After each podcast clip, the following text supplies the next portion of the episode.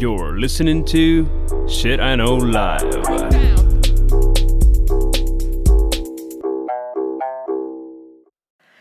Доброго времені суток! З вами ваш любимий подкаст Shit I Know Life і ми, його ведучі Кріс Косик і Діба Малеєв.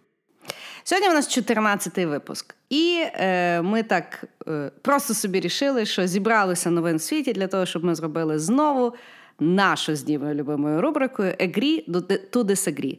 Як говорити про новини сучасності в інтернеті і на кухні так, щоб не розісратися. Про що ми сьогодні з Дімою попробуємо і говорити? Вибрали ми п'ять тем. Значить, у нас буде тема Бардаш, пацан чи пацан, нормандська зустріч і як взагалі то все понять. Сайбертрак, Маск, Маск здурів, е, чи все-таки зробив офігенну тачку. Росія і допінг, е, травля чи справедливість. І остання в нас новина: якщо відмінять лайки в соціальних мережах, що ж буде з заробітком? Не знаю, як ми з тобою то все сегодня встигнем обсудить. И это при том, что, знаешь, новостей-то как-то все больше и больше выходит там. Мало того, что Зеленский там на, на Таймсе, Грета признана человеком года. Там, да, вчора, пожив... мені, вчора мені дуже багато людей писало на рахунок Грети і журнали Тайм. Я так думаю, що ми мусимо їй потім якось посвятити цілий випуск.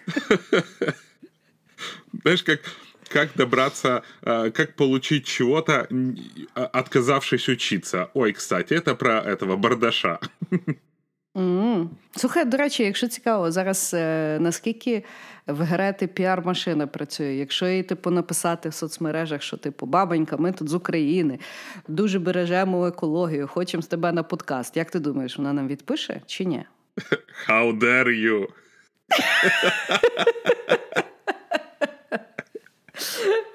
Ну що, в мене екосумка є, в мене є всі шанси. Тут ти не, не показуйся. Хорошо. Давай почнемо. Що ти мені на початку подкасту розказував, що Барда, що ти подивився вчора? Слушай, ты знаешь, я его смотрел вчера, сегодня дослушивал, немножко угу. про него прочитал, и вот у меня целый день я перед этим подкастом хожу и думаю про него, и у меня настолько миксит чувства про него, потому что я даже не знаю, это какое-то очень странное интервью. Во-первых, мне оно чем-то понравилось своей искренностью. Угу. Во-вторых, я вообще вот ни слова не знал про этого Бардаша. Угу. Я, конечно же, слушал группу «Грибы», и группа «Грибы» уничтожила мне полностью рекомендацию в iTunes. Я узнал, что Quest Pistols, он был продюсером, и вообще, только называл его вдуть, он оказался там чуть ли не главным продюсером российской поп-музыки. И mm. какой-то такой... И знаешь, я вот... Ти слушала, правильно ж це інтерв'ю? Да, да, да. Ну я я насправді слухала ще, коли воно зразу вийшло, бо я я про нього знала.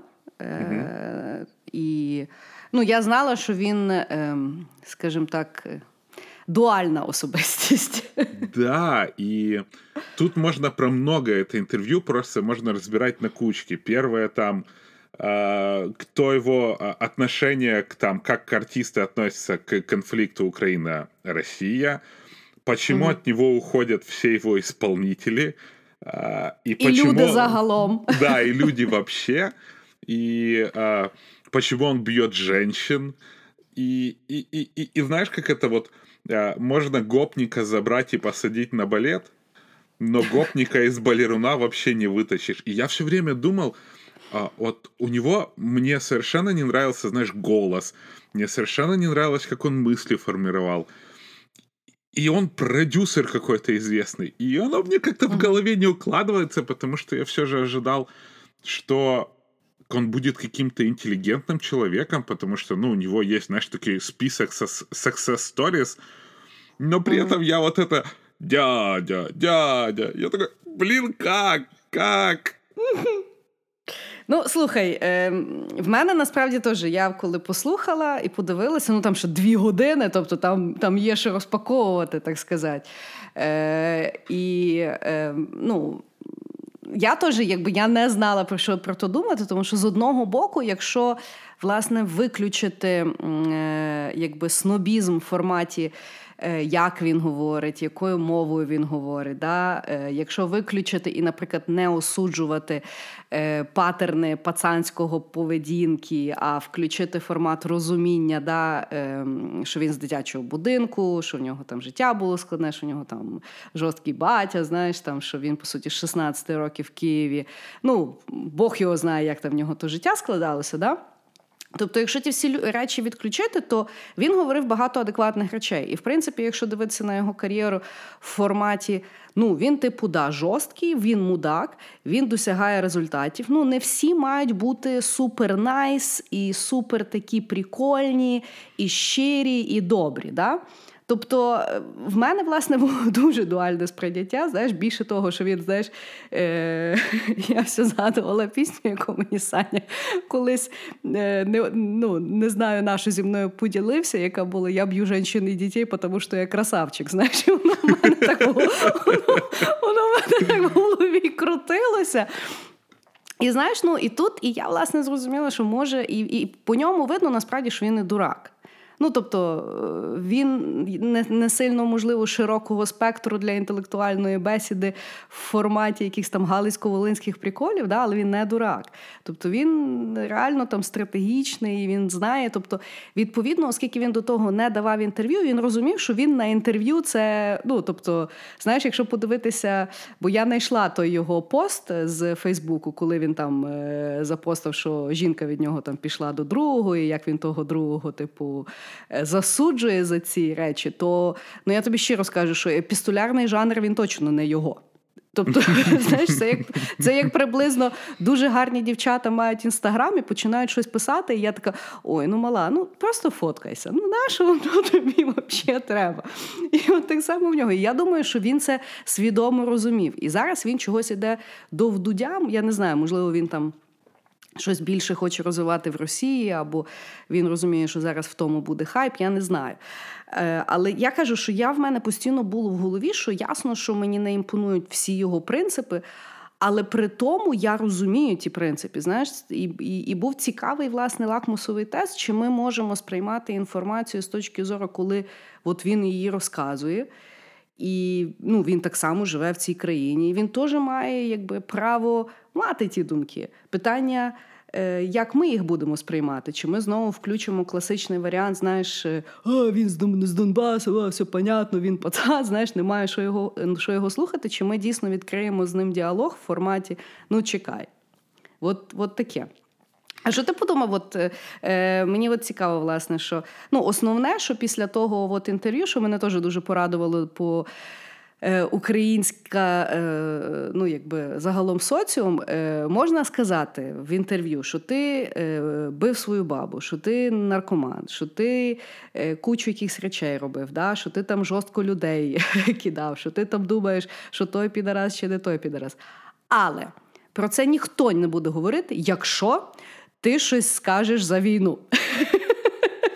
Тобто, знаєш, можна піти признатися в будь-чому на національному телебаченні, а потім щось там сказати за війну і будь-тільки про війну говорити. Тому давай ми все-таки почнемо саме з цих коментарів. Що ти думаєш? Смотри, я каждый раз, когда слышу, когда вот люди, знаешь, там выражают, что люди на Востоке хотят мира, и они в носу имели эту войну, я начинаю ставить себя на место людей вот на этом Донбассе, и я их понимаю. Но с другой стороны, mm-hmm. вот особенно у нас, да, там, где во Львове мы очень далеко от этого всего, все так очень сильно поддерживают военные действия. И, э, и вот это вот отношение, что если ты против этой войны, то ты вроде бы плохой, потому что как бы агрессор на нас напал, мы защищаемся, это вот наш священный долг. И меня это очень тоже смутило, потому что в этом, в, вот в этом интервью куча моральных принципов повернуты с головы, э, с ног на голову. И, mm-hmm. и, и да, и люди пишут, вот он там, русня, русня, русня. Ну, и я с тобой полностью согласен, что это как-то очень странно. Uh, и то, что и я понимаю, что с одной стороны страна живет в войне, и это очень важно, это очень больно, и это очень плохо. Но, с другой стороны, у меня такое чувство, что мы потеряли вообще э, то, что надо смотреть на мир широко. Потому что mm-hmm. только ты говоришь про войну, у всех сразу, знаешь, так кругозор сужается, и можешь вокруг делать, что попало, вообще, mm-hmm. какой ужасные хочешь вещи делать, но при этом вот если ты поддерживаешь то, что, знаешь, какие-то там внегласные правила, которые надо поддерживать, тебе все можно простить. И с другой стороны, вот то же самое, что ты можешь делать что угодно, но только ты скажешь про войну, так все, все переключается, это какая-то индульгенция, сразу приоритетная задача тебя хуесосить из-за войны. И я как-то вот понимаю, с одной стороны, и, наверное, я это принимаю, но все равно у меня не укладывается в голове, почему вот у нас вектор настолько узконаправленный. Потому что, mm-hmm. ну, можно ж принимать и то, і это, а не только то. Ну, дивись, що я думаю. Е, Я думаю, що в нього був атлічний шанс вперше вийти від вдудя е, абсолютно чистеньким після питання, як він ставиться до ДНР і НЛНР. Бо він сказав: я ніяк не ставлюся, я за людей. І можна було зробити крапку, чувак. І він би був взагалі молодець. Але воно, бідака, обнюхалося на початку е- епізоду, і десь його там знаєш, вже відпускало до того моменту, і він вирішив валити далі. Далі він теж ще говорив якийсь момент дуже адекватну теж штуку, що є концепт на будь-яку проблематику ти дивишся своєї перспективи. Да? От я малюю шестірку, бачу шестірку, а ти угу. бачиш дев'ятку. Ну, і ми з тобою стараємося за одне і то саме, але насправді чисто через те, що в нас є різна перспектива. Я не погоджуюся з тим, що він там потім пхав, але не погоджуюся, власне, через те, що ми ніколи насправді не говоримо. Мені здається, дуже часто в чому суть дуже емоційних дискусій, е, тому що зазвичай вони призводять до конфлікту, власне, ну, починаються референси історичні. Да? Типу, от, е, ви не розумієте, е, типу, починають якби згадувати зразу Другу світову війну, я не знаю на що, да? що, типу, ми були переможці, були якби всім понятно, що ми молодці, а зараз ви в нас то забираєте, бо прийшла українська влада і говорить, що, наприклад, Жуков це не. Герой привозити мені тут Бандеру, і я не розумію. І це насправді дуже валідний поінт, про який би я хотіла от зараз поговорити. Тому що я сама це щиро пережила.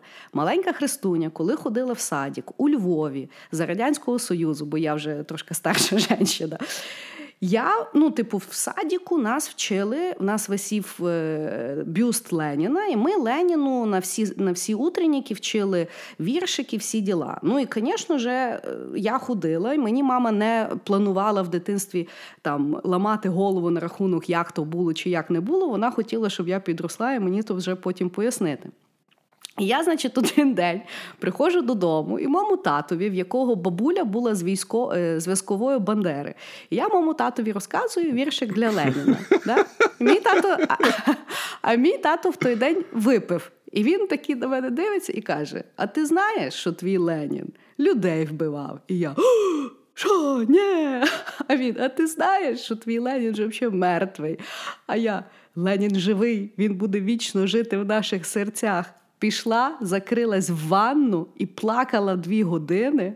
Мене мама ледве витягнула, а я заставила мого тата вибачатися. Ти розумієш? І О, оце Боже. формат. І мається на увазі, я то виросла в сім'ї, коли я виросла, мені пояснили, що таке історія, і що історію пишуть ну, якби побідітелі. Да? Тобто всі завжди ми були там е, побідітелі. Ну, І просто я кажу, у мене ще була класна вчителька з історії. Я пам'ятаю, я ніколи не розуміла, у нас історія, а вона нам каже: так, є книжка такого-то автора, такого-то автора і такого-то автора. Почитайте всі три, бо там різні думки. Я думаю, чекай, ну от математика, в тебе один підручник і все. А що історію я маю три читати? І я тоді зрозуміла, що насправді історію по-різному трактують не тільки там в залежності від того, хто був проплачений. Да? А й в залежності від того, яка була, ну, типу, хто як дивиться на війну. Тому що вони дивляться на війну теж адекватно. Да? Тобто, от був Сталін, Тралі-Валі, був Жуков, вони побіділі, вернулися за шибісь. Да? І ну мало хто розбирається до того, що, наприклад, коли почалася війна, от недавно я читала статтю, що історію, ну там я не знаю, де офіційна історія, офіційною історією зараз вже вважається, що Сталін і Гітлер взагалі почали Другу світову війну, бо підписали пакт Ріббентропа Молотова. uh Але потім Гітлер ще вирішив кинути Сталіна, і той там два місяці ніяк в себе не міг прийти. А потім Жуков виграв війну за рахунок того, що він просто німців закидав тілами росіян. Німці не могли повірити, що ну, типу, просто їх завалюють людей, тому що Жуков був такий ужасний полководець. І коли знаєш, зараз підбили рейшіо після війни, е, на кожного е, мертвого німця є шість росіян, ну або загалом ті, що прийшли з е, радянського союзу. Війна вважається переможеною принаймні в рейшіо один до двох. А ми насправді її програли, якщо брати по людським ресурсам, знаєш.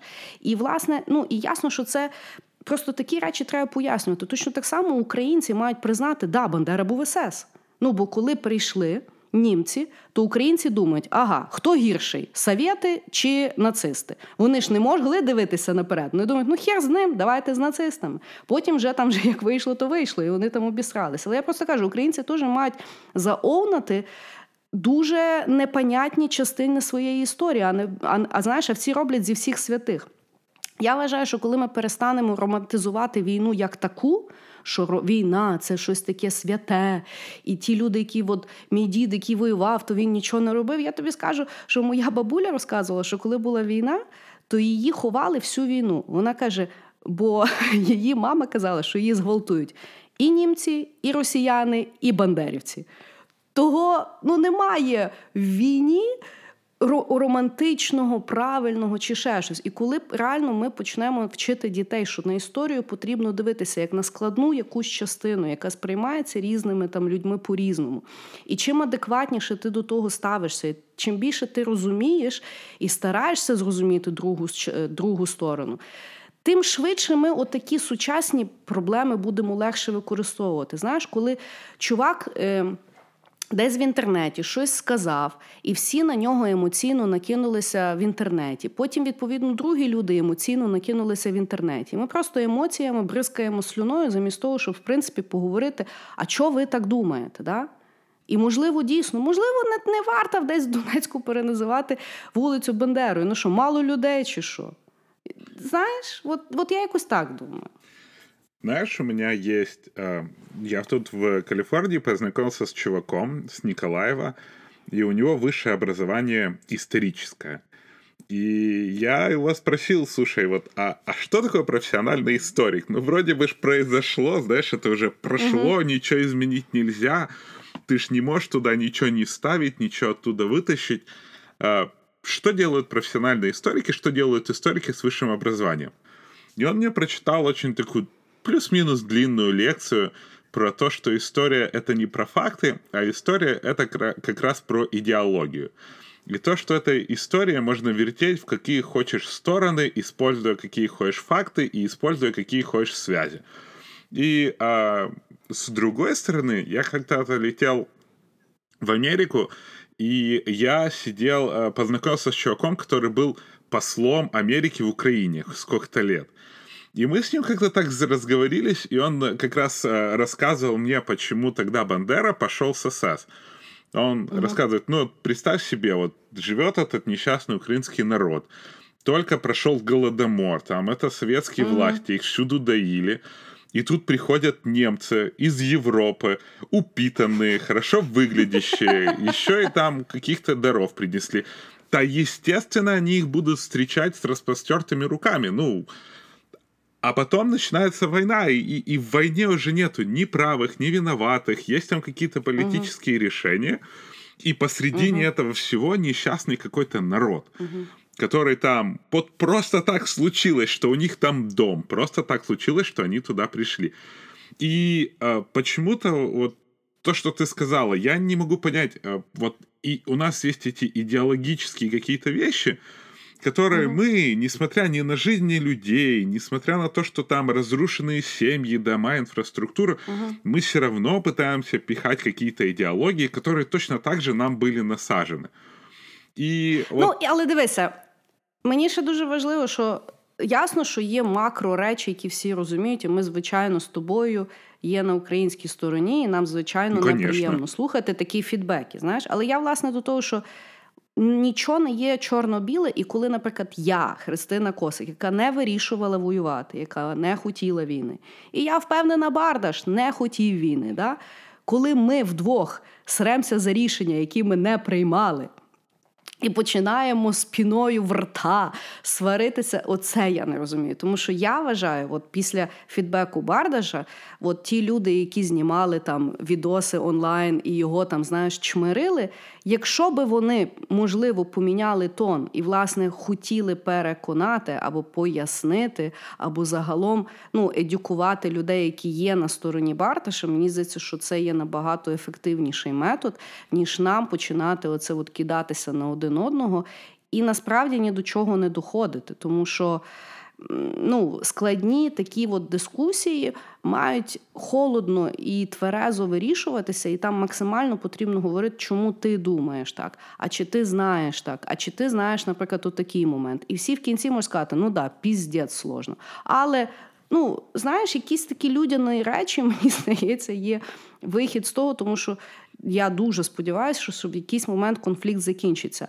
А то, як ви пересралися з якимись людьми, воно залишиться з вами, тому що меморандум потім то не порішає. І, власне, що знаєш, як він навіть сам сам в своєму інтерв'ю сказав, що він, типу, піпець поважав Скрябіна. І мені якби дуже от е, клікнуло, бо я з Санєю дивилася свій ну, той інтерв'ю, а він, типу, теж з Новояворівська. І знаєш, і він ну, слухав ту першу частину, коли той розказує за Алчевськ, той свій, знаєш, як там mm-hmm. там билися, як там які там ті. А Саня мені каже: от насправді Новояврівськ то та сама хуйня, але просто Західної України, ну тут специфічним своїм менталітетом і приколами, знаєш. І мені здається, що можливо, е, ну опять-таки я не знала Скрябіна, але я допускаю, що ну Скрябін дуже проукраїнський був, і напевно він йому пояснював ті свою там шестірку чи дев'ятку в форматі.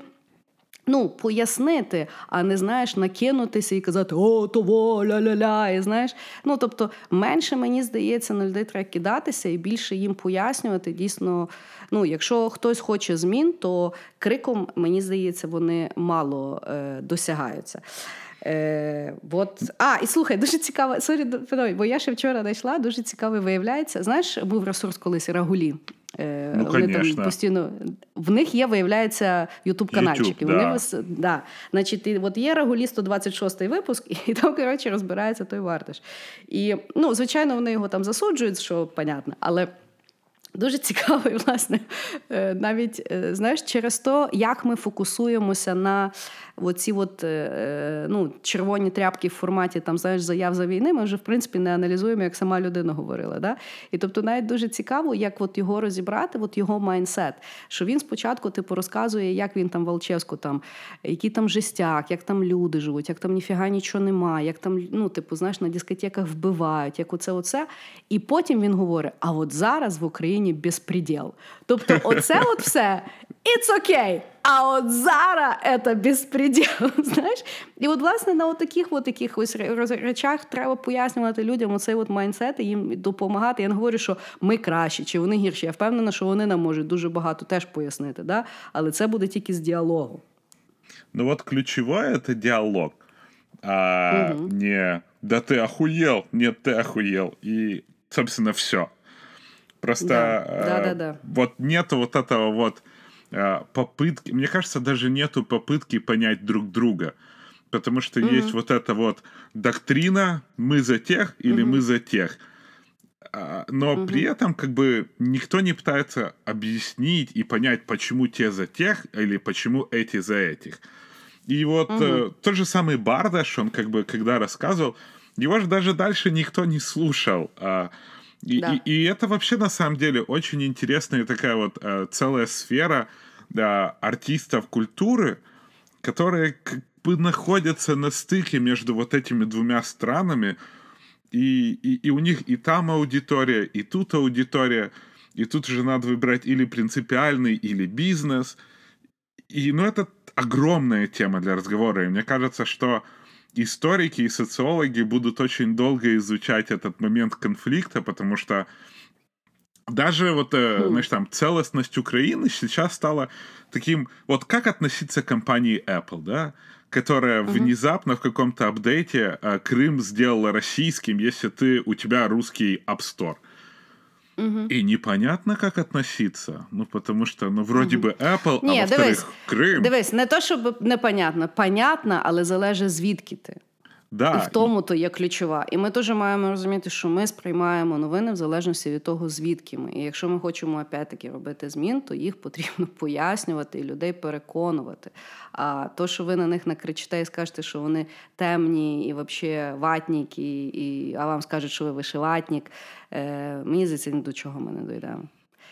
Так і є. От так. Хорошо, але давай ще, ще власне, що прикол в тому, там було що розпакувати. Але е, найсмішніше є в тому, що опять-таки без того коментаря нафіг би той бардаш нікому би не срався. Е, і напевно без того, е, без тої політичної складової, яка насправді зайняла там в нього може один відсоток тих двох годин. Да. Пересрали всі дві години. І якщо от я власне подумала, якщо би забрати було цю політичну штуку, да, то насправді непонятно нафіга було зняти, зняти то відео, тому що це такий, знаєш, двогодинний, непотрібний і довгий триб'юн е, грибам, так ніби гриби це були українські Бітлз. Ну, типу, за слушай. що, що, ми, що ми так серйозно хороним, я не можу зрозуміти. Слушай, у нас когда-то и гринджолы были, если ты их помнишь. Вот мне кажется, что Ну да. грибы это какое-то такое перевоплощение гринджол. И Я еще расскажу историю, почему мне не нравились, блин, эти сраные грибы. Я их Тобі не слушал. подобались? Не, Ні, мені они мне подобались. нравились, они мне Да, нравились. мне Я их нравились. слушал в iTunes, и они мне сломали нахер всю рекомендацию iTu- iTunes. После Ну, окей. грибы начали, iTunes начал мне подкидывать Леонтьева, Пугачеву, еще какую-то О, херню. Господи. И вот, Так вот сиди так- на Spotify. Вот От я на і перейшов Spotify, на Там, до речі, нормально. Да. Да. Ну, словом, давай ви за закінчення загалом. Я вважаю, ну, коли я подивилася, да, то е, от для мене був класний інсайт, що до сьогоднішнього моменту люди так і не навчилися реагувати на якісь політичні речі і, і, і, і, і дивитися поза ними, да, на сутність, а не на якісь е, аспекти форми.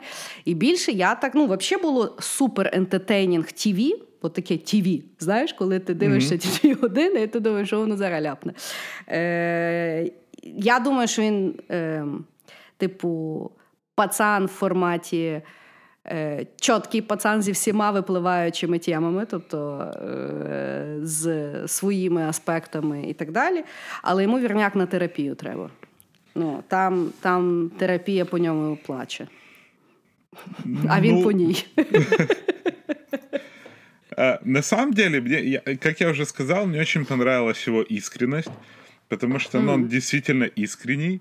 И вот то, что ты сказала, что он ну, реально умный чувак, потому что иногда вот, знаешь, он формировал, ну, такие крутые предложения, а потом скатывался опять в свое дядя, дядя, это Двіж. движ. Знаешь, весь мир движ, и мы в нем дяди. Він як знаєш, він чуєш, він як така інтелектуальна елочка людоєдка. І ти думаєш, ну ну ну блядь. Но в целом а, интересно было то, как слышат, вот то, что ты сказала, то, как слышат его интервью, потому что, ну, говна он намолотил очень много. А, интересны его размышления были, и в очередной раз мне очень понравилось, как Дудь им крутил. А, ну вот, честно, вот у меня жуткий респектоз к Дудю, потому что вот как журналист, а, он, мне очень нравится его интервью, кроме, конечно, интервью Киселева, где Киселев там его уничтожил вообще в хламину. Ну в так він ж цілому- навіть на цьому інтерв'ю сказав, що Бобардиш йому каже: ну ти типу піпець е, понарив. А він каже: Ну, я готовився, як то як Кисельова не готовився. Ну, Киселев, знаешь, вот, честно говоря, просто показал уровень вот своей вот именно подготовки такой, какой бы он ни был Слухай, с- пропагандист, но... Сучасний Геббельс, що ти думаєш? Да, такой монстр просто. Страшна людина, але при тому суперпрофесійна в тому, що вона робить. Мгм. Вот так. Хорошо. Давай далі. Е, значить, е, нормандська зустріч 2019. Всі про неї пишуть. Е, ми насправді додали цей, е, цю новину, е, бо попросили наші слухачі.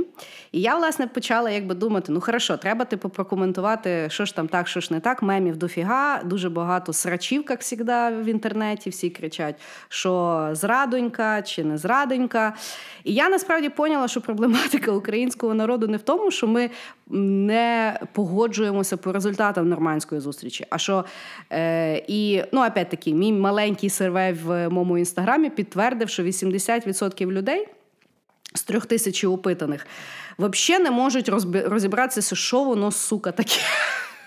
Это, наверное, как с этим, как с Томасом. Помнишь, когда, знаешь, Томас дали, все такие, победа, ура! Там такое, типа, а что такое Томас? Я до сих пор, я так понимаю, что это лицензия на церковь, типа, вот.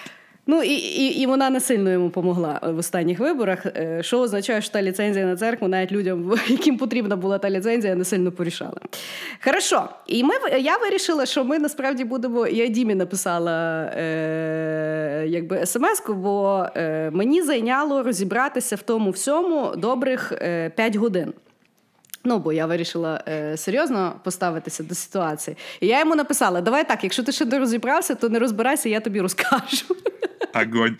Уважаемые слушатели, цените, пожалуйста, то, что Крис реально 5 часов читала эту херню, потому что я открыл, посмотрел какой-то брифинг, понял, что, ну, Крис сама сказала, что будет разбираться, и я буду в данном случае слушать точно так же, как вы слушаете сейчас.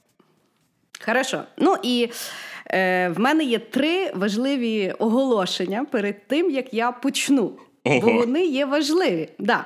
Значить, е, перше. Е, перше, це то, що е, звичайно, що загалом тематика, яку вони розв'язують і обговорюють, є дуже серйозна. Це війна, це дійсно дуже страшний конфлікт. Є дуже багато людей, які постраждали і померли е, в е, ну, в цих страшних подіях. Відповідно, навіть лег, якась легкість, яку я буду використовувати, пояснюючи всю ту ситуацію, ніяким чином, давайте не будемо прив'язувати, щоб ще потім я відмивалася від цього подкасту. Я розбираю виключно е, політичні події і якісь висновки, які з того можна зробити в форматі команди, яка старається розв'язати дане питання з Києва в різний час. Це є перше. Друге, дуже важливий дисклеймер. Е, я не буду оцінювати нашого президента ні минулого, ні сучасного. Не в залежності від того, як я до нього ставлюся, або як я голосувала. Чому? Мені насправді от е, згадалося, коли вибрали Трампа в Америці, ну там пару років тому, да, то спочатку ну, всі якби прогресивні медіа дуже сильно гамнили, як Боже, як нас буде той дебіл за президента, туди-сюди. Тобто передвиборча компанія говорилося все, що потрібно було. І я пам'ятаю, в ніч, коли його вибрали, мені дуже сподобалося один, якби ну там е, чувак, який в новинах працює, який дуже жорстко його тупив всю передвиборчу компанію. Коли його вибрали, і він оголосив, що да, Трамп є наш президент, він сказав дуже важливу річ, яка напевно залишиться зі мною на все життя. Він, значить, сказав, що е, я більше не буду е, ну, ніби обсирати президента, тому що я зацікавлений, щоб він для нашої країни зробив найкраще. І буде дуже дивно, якщо я буду його не підтримувати. Тому я йому даю benefit of a doubt, що кожен раз, коли він щось робить, то я чекаю позитивного результату, замість того, щоб тепер сказати, що наступні 4 роки він буде просирати. І тому я вважаю, що дійсно українці би мали угаманітися з тим кварталом і з постійним підшуковуванням, як що Зеленський зробив. Я думаю, що було б цікавіше, якби ми всі в нього повірили і його б підтримували. І Тим більше виходу нету. Да, Тобто, ну, сенс то робити я якось не дуже розумію. А третій пункт це в то, що е, принаймні з мого дослідження вчора, я тобі скажу щиро, що е, українська журналістика це є повне дніще нормально розібратися в тому, що це є таке, і це насправді не є складне питання. Я тобі серйозно кажу. Зайняло мені 5 годин, і я його знайшла курва в Вікіпедії. Розумієш? Тому що наші журналісти. Перекопіпещують один і той самий текст по різним ресурсам, не пишуть абсолютно свого авторського якоїсь думки, а коли її пишуть, то вона зразу видно, чим ким проплачена. Це є повне тришак. Більше того, в Ютубі ще гірше, тому що в Ютубі вони ще й зачитують те, що я вже читала, і мене просто аж курви брали. Поэтому, е, значить, е, давай спочатку, вообще, що таке, що нормандський формат, що воно так романтично називається. По Давай. великому рахунку, значить, дивися, війна йде з квітня 2014 року.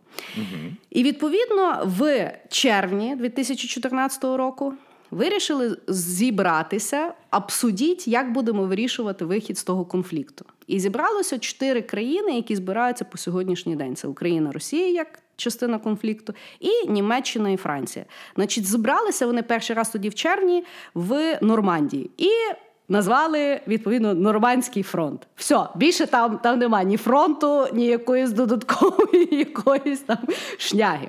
Значить, вони зібралися. Да. Тепер, е, значить, поїхали вже відповідно від, від, відштовхуємося від червня 2014 року. Значить, в жовтні 2014 року вони знову збираються в Мілані. І обидві ці перші зустрічі, цитата, не ознаменувалися якимись суттєвими домовленостями. І це от далі, коли я тобі буду. Насправді ті ребята збиралися всього-навсього 6 років. Е, шість разів за весь той час, поки йде війна. Тобто вони не сильно там активно якось е, той фронт е, розв'язує ту ситуацію. І що мене, власне, знаєш, наштовхнуло на думку, що якщо б політика була справжня робота, то їх би вже нахер всіх повиганяли. Тобто тільки в політиці можна постійно їздити щось рішати і ніхуя не рішити. І це далі дуже важливі серйозні зустрічі до серйозних тих. Це приблизно знаєш, уявляєш, от дивися, в компанії, наприклад, є якась жорстка проблема. От така жорстка, коли там ну просто от, е, питання життя і смерті компанії. Да? І, от, наприклад, вирішують, от ви четверо, значить, е, їдьте, рішайте ті проблеми. Да? Вони там поїхали, рік приїжджають. Щось рішали? Ні, ніхуя не рішали, через рік поїдемо. А, ну окей. І знаєш, вони так постійно приїжджають.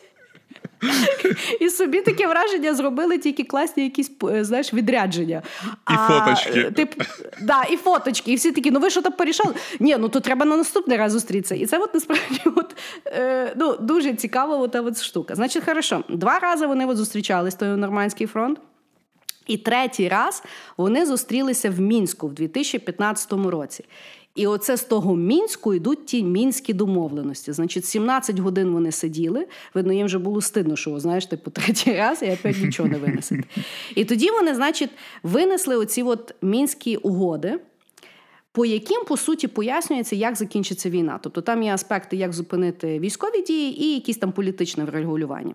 Чувак, якщо ти прогуглиш мінські домовленості, це є два листка і дев'ять пунктів, які підписали Ну, Кучма підписав, Захарченко підписав. Тобто, це не самі е, серйозні уми е, світу писали. Я, в принципі, не розумію, як Кучма тим всім займається, коли Порох був президентом, коли Порох був частина першої революції, вони всі кричали Кучма геть. Я якось, ну от хау. Типу, ну, тепер він шарить? Ну, типа, это ж знаєш, політика, тут хто як договориться там. А, вон Юлия ну, Тимошенко, вроде бы она была то хорошая, то плохая, то ее садили, то ее выпускали. Теперь вот она Але опять Майдан ще... собирает какой-то. Ну, враг моего врага мой друг, вот і все.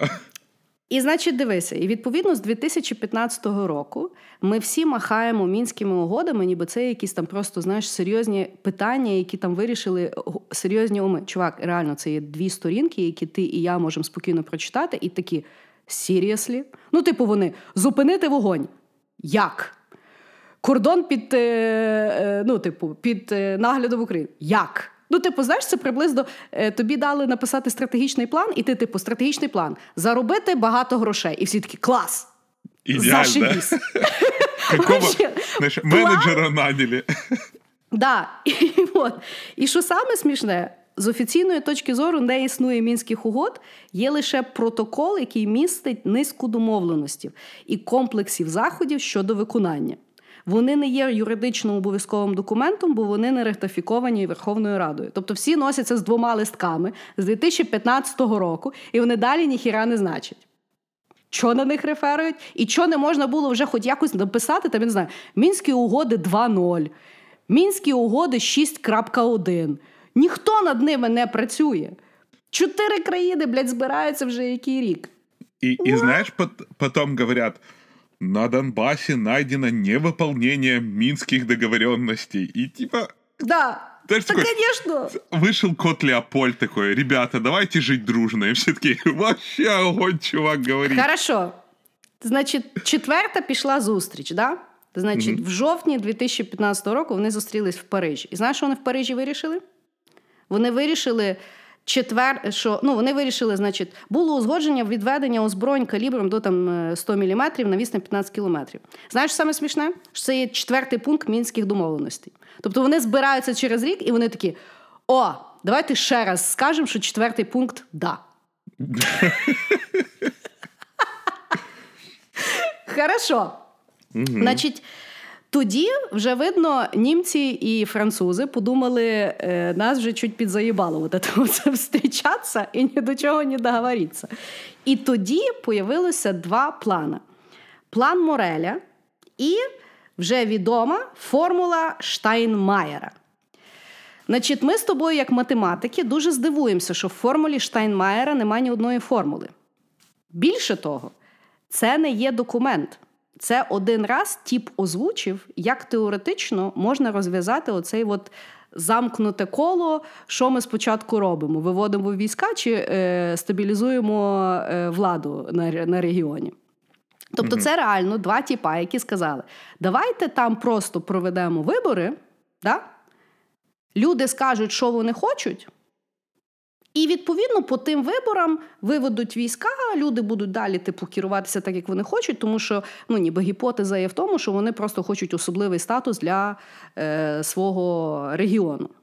Тобто Україні, понятно, що який нахуй особливий статус, що ми з вами воюємо стільки часу, да? то, ну, типу, це є Україна. А Росія хоче дуже типу особливий статус, тому що тоді вони можуть впливати відповідно то, як голосує регіон в загальних виборах України.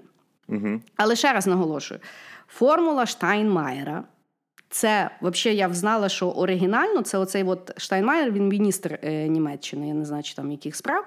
Але він написав е, тому е, Лаврову імейл, де він написав, що у нього от є така думка, а потім через рік він її озвучив. І от давай вернемося до всіх головних речей даного конфлікту. Значить, Нормандський флот це просто чотири е, держави постійно забираються, ніхіра не дорішують, не вирішують. Да? Значить, потім в нас мінські угоди це є два листка, які вони так і ні разу не дописали з 2015 року. А формула Штайнмаєра це просто пару речень, які один тип один раз сказав, і далі ніхто їх не розписав. Тобто, отакі от отлічні в нас е, справи йдуть до 2016 року. І в 2016 році в Берліні вони вирішують отлічно. Знаєш, що вирішили? Треба roadmap імплементації написати. Воно от так і написало. Дорожна Наконец-то, карта. да, дорожную карту. Наконец-то. Наконец-то вони такі думають, так, окей, ну мінські угоди вроді хороші, але як дєлать? М, треба дорожню карту. Е, Штайнмаєр, хорошо, е, ну вроді логічно, але як то робити? Давай дорожню карту. І от вони то сказали в 2016 році зробити. І Діма, три роки ніхто не зустрічався. Ну, не соскучились. І якщо ти думаєш, що після того було щось відбувалося, ні. Після того сталося вчора, 9 грудня. І вони зустрілися в Парижі. Ти розумієш? От Ну. е, дуже-дуже серйозно. Окей. Не, ну вроде бы это, ж- это же был первый раз, когда а, были типа первые лица стран. То есть был. Путин. Чувак, Путін раньше- при. Да, там, Ага, завжди окей. мар... там завжди вони сидять, просто тоді порох сидів. Ага, окей. Makes sense. Там не присилають мене з тобою посидіти, бо то, типу, ні, вони там їдуть зі, всі, зі всією своєю раттю, всі там ходять. Ну і що саме смішне, ті ж поїздки піпець дорого обходяться, вони ж не їдуть там, знаєш, е- візейром. Типу, я просто кажу, я оце от почитала. Я думаю, блядь, якби це була робота, їх би нахер би всі позвільняли. Ну, типу, що значить ви? І я просто розумію, чого вони такі пафосні назви дають тому всьому гавну. Тому що якщо сказати, що вони написали бляха 9 пунктів і ніхіра не вирішили, а на наступний рік вирішили, що четвертий пункт, а потім рішили через три роки: о, давайте все-таки карту дорожніх робіт, і її по сьогоднішній день немає. Ну, йобаний насос. То есть ты представляешь, что про вот эти вот договора э, новостей написано гораздо больше, чем сами эти договора. Да. Бо я вчора просто кажу, я як знаєш, думаю, формула Майнштайєра. Я думаю, ну ладно, я закінчила прикладну математику, найду ту формулу, починаю гуглити, думаю, що немає документу формули Майнштайна. Ні, бо її нема. Я вже бачу Майн, Майнштайера, Швайнштайера. Ну, не важно, бо, бо то Штайнмаєра там немає сильно. І значить, в чому а зараз вообще сырбор? А сейчас, да, секундочку. Вот интересно, когда а, вот там собирают кучу вот этих вот политических деятелей или даже вот депутаты, которые голосуют. И вот они все такие, вот формула Штанма... Штайнмайера. Вот мне просто да. интересно, они знают, что такое формула Штайнмайера, или вот у них идет, знаешь, там по партии, господа, формула Штанмайера говно, или господа, формула Штанмайера хорошо, и вот они голосуют. Мне вот просто интересно, Значит, потому что... Я сподіваюся, що вони знають, бо там немає сильно що пояснювати. Розумієш? Угу. Тобто, якщо вони ще й не знають, тому що це є насправді одне речення, це є теоретичний варіант врегулювання війни на сході шляхом проведення місцевих е, виборів під наглядом ОБСЄ. І якщо ОБСЄ скаже, що ті вибори були демократичні і прозорі, то тоді ЛНР і ДНР надають постійний особливий статус над територіями. Угу. От я тобі зачитала всю формулу. Всю. Так это ж, ну, типа... Ты охуел? Ну, знаешь, это как...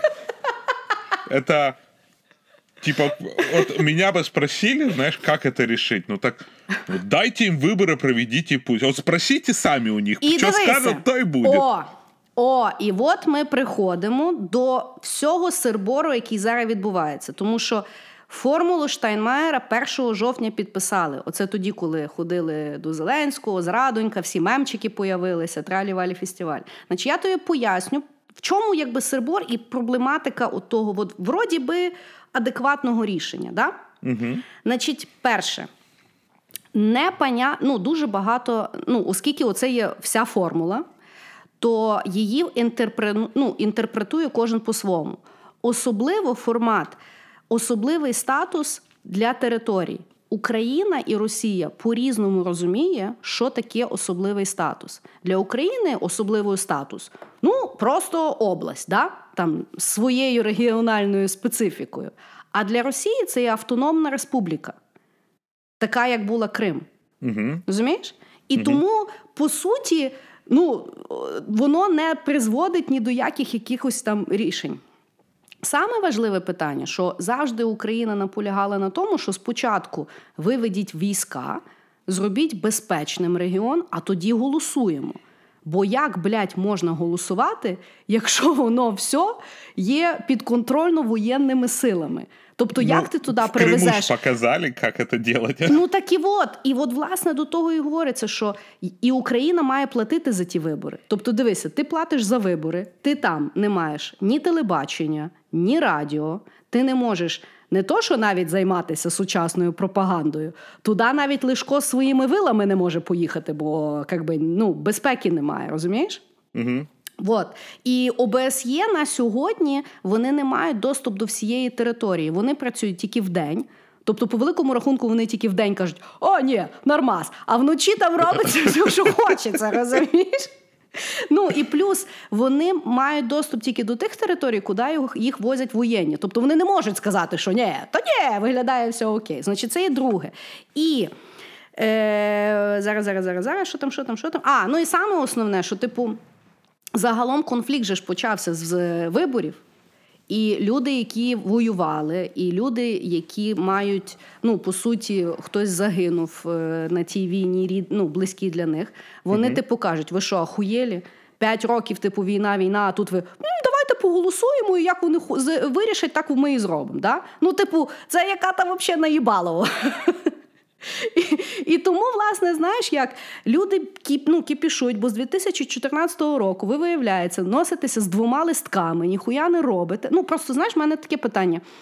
В, ну, е, най, Найбільш мене дивує, опять-таки, я не спеціаліст в міжнародних тих вирішеннях конфліктів, але за стільки років, що немає мудріших людей, ніж якийсь німець щоб придумати ну, кучу варіантів. От дивись, уяви, от опять-таки на роботі є така важка, непонятна е, справа, до якої дійсно непонятно, як підійти, бо всюди тупік. Ну, прийшли би, зробили би тендер, да? прийшло би там 12 пітчів, як виходити, плюси, мінуси, які там, знаєш, роудмапи, туди-сюди. Ну що, Україна не може запропонувати? Чи ну, типу, що що вони не мають з чого вибрати? Я от, от цього я ніяк не можу зрозуміти. Ну и вообще в мире много стран, у которых сложные ситуации бывали. Да, пригласите каких-то консультантов, можно взять какую-то третью страну, которая будет предлагать какие-то Слухай, идеи. О, ну так як я тут все читаю, концов, ну так може мать. там так може я до того говорю, що знаєш, е, політику настільки ускладнюють і так романтизують такими всякими назвами для того, щоб власне цивільні люди не, розібралися, наскільки там вони долбойоби сидять, які нічого не можуть вирішити. Може, вони і консультували, може, ця формула Штайнмара це якраз і консалтинг, який вони замовили. І оце лякає. Розумієш, бо вирішити воювати вони можуть за ніч. Вирішити зробити Брекзіт вони можуть за тиждень. А ролбекають вони, бляха, 6 років. Я даже... Ты понимаешь? Я просто, знаешь, вот пока я думал, что формула Штанмайера это что-то сложное, это потеря там чего-то, я еще да. как-то, знаешь, мог вставать на чью-то сторону. А сейчас, типа, я даже не знаю, что тебе сказать. Ну, я, я, я вот. знаешь, начинаю думать про вот эту вот теорию заговора, что этот конфликт специально кто-то растягивает. Потому что, ну, блядь, там же два, два листа написано. Какого черта, ну... Ну, Каро, і я не кажу, що там легкі е, там легкі якби, пункти для вирішення, там дійсно адекватні пункти. Але я ще раз наголошую, це приблизно, якщо би в компанію стратегію принесли е, стати першим в світі, заробити купу бабла і зробити екзіт. Знаєш? Ну, типу, хороший план, а робити як будемо? Знаешь, ну, так и вот. Еще, вот то, что ты говоришь, мне очень напоминает серию Саус Парка про этих О! гномов, которые подштанники да, воровали. Трусы, трусы, да, да, да. да. Типа, украсть трусы, что-то, третье, профит. От воно мені так і називається. Хорошо, значить, і от дивися, офіційно нашу проводилася оця зустріч два дня тому. Значить, вона проводилась вперше після трирічної перерви. Що я не розумію, в Україні були важливіші справи, ніж не зустрічатися три роки. Я от, ну, як-то, ну я не знаю. Ну, корпоративчики вони, я розумію, робили, О. якісь там цікаві речі. Може, знаєш, Важні, напевно, були. такої, типу. Ну, може, да. Ну, може, може. Готувалися сильно. Читали мінські угоди, бо вони дуже довготривалі. Хорошо. І метою цього саміту було затвердження нової постанови введення в дію мінських угод. Новина, угу. правда? Угу. Новий ну, пункт. Не говорили про те, що традиційно. Ну, важно. Ну, важно, так. Да. Та обговорення формули Штайнмаєра. Масло, сука, масляне. Але насправді є пункти, до чого домовилися, і подивимося, як воно взагалі. Ну, насправді, от зараз, хоч, хоч, от, е, опять-таки, е, всі наганяють на сучасну владу, але принаймні е, ну, такий доволі корпорет output. Да? Давай mm послухаємо. Значить, перше, сторони домовилися про повне припинення вогню на Донбасі до кінця року. Не перший раз, ну, посмотрим, да? Хорошо. Значить, е- поговорили, тобто не прийняли рішення про доцільність включення формули Штайнмаєра в українське законодавство. І це обговорять через 4 місяці, бо вони домовилися зустрітися ще раз через 4 місяці. Ну, принаймні, вже не через рік або через е, 3 роки. Значить, в чому тут дуже важливо? От формула Штайнмаєра, як ти пам'ятаєш, то нещасне речення. Пропонує, що типу проведіть там вибори, і якщо ми їх визнаємо, то тоді ви визнаєте. Да? Угу. Воно навіть то, що вони підписали 1 жовтня, ніхуя не значить, поки це не включать. Ну, Верховна Рада це не включить в формат, що це є частина всіх українських виборів. І оце зараз є питання. Це, типа, по Тому проведенню що... виборах на віддільно да. взятій Тому що вони то мають на то мають бюджет виділити, вони мають якби це їх запланувати. Тож питання, чи їх проводити разом з виборами, які будуть через 6 місяців. Я не знаю, кого ми там будемо вибирати, але когось ми там будемо вибирати. Тобто, чи це разом проводити, чи це і окремі вибори. Але мається на увазі наразі навіть то, що вони підписували, і то, що вони обговорюють, то нещасне речення. Тобто зараз Верховна Рада має рішити, робимо чи не робимо. І до того мають вернутися через 4 місяці. Тобто, опять-таки, формулу Штайнмаєра далі ми будемо товкти, бо далі ніхто не знає, що з цим реченням далі робити. Я так розумію. Е, немає responsible assigned person. Воно там просто в якомусь пендінг лісті. Хорошо. Значить, е, опять там, що будуть вертатися до пунктів мінських договорів. Значить, Основне, до чого домовилися, значить, що припинення вогню ні, ніхто в то не вірить, і е, е, повернути всіх е, е, тих пленних, угу. всіх на всіх. Тобто ми всіх віддаємо, і Росія всіх віддає до Нового року. Що опять попахує е, любимим СММом Зеленського? Е, він буде стояти біля ялинки, стоять всі воєнопленні, всі е, хлопають, отлічний піар. Ну і напевно е- я дуже сподіваюся, що зроблять. Хорошо. Значить, мають ОБСЄ дозволити е, розширити, що вони спостерігають не тільки в день, а і вночі сім днів на тиждень. Що з цього речення я зрозуміло, що вони ще не цілий тиждень спостерігають. Ну, то вихідні все-таки, що ж ти в церковь треба пойти. Значить, хорошо. І дивися. Е, топлять всі Зеленського. да? Угу. Хоча Зеленський, опять-таки, я нагадую, що я зацікавлена в тому, що у нас адекватний президент, який в нас виведе з тої всієї ситуації, і він якби наголосив. Попри всю специфіку і непонятку Штайнмаєра і всіх тих віщей, він наголосив на кількох червоних лініях, які Україна ніколи не переступить: неможливість федералізації, неможливість компромісів через поступки в межах території. Тобто ну, адекватно. Чим, чим, чим погано? Нічим. І домовився, що затвердить особливий статус Донбасу ще на рік. Тобто, що там зараз не панятка, через рік має бути панятка. Mm. Отак. Тобто, через 4 місяці вони мають зараз знову зустрітися. Міністри там чи хто там зараз працюють над тим, щоб оці домовленості, які вони прийняли, яких, як ми з тобою бачимо, не густо але щоб вони були виконані. І через 4 місяці вони зустрінуться. Ну, такий собі е- спринт зроблять. Ну, Я дуже такой, сподіваюся, що да, я дуже сподіваюся, що хтось допише хоч один пункт або підпункт е, до мінських угод за ці 4 місяці. Бо якби вже я думаю, вже пора згадати, що там мала бути дорожня карта 4 роки тому. Слушай, реально наняли би софтсерв, софтсерв би видали там пачку бизнес-аналитиков, они бы хернули все реквайрменты вообще на изичах там. Discovery фазу бахнули там. І все.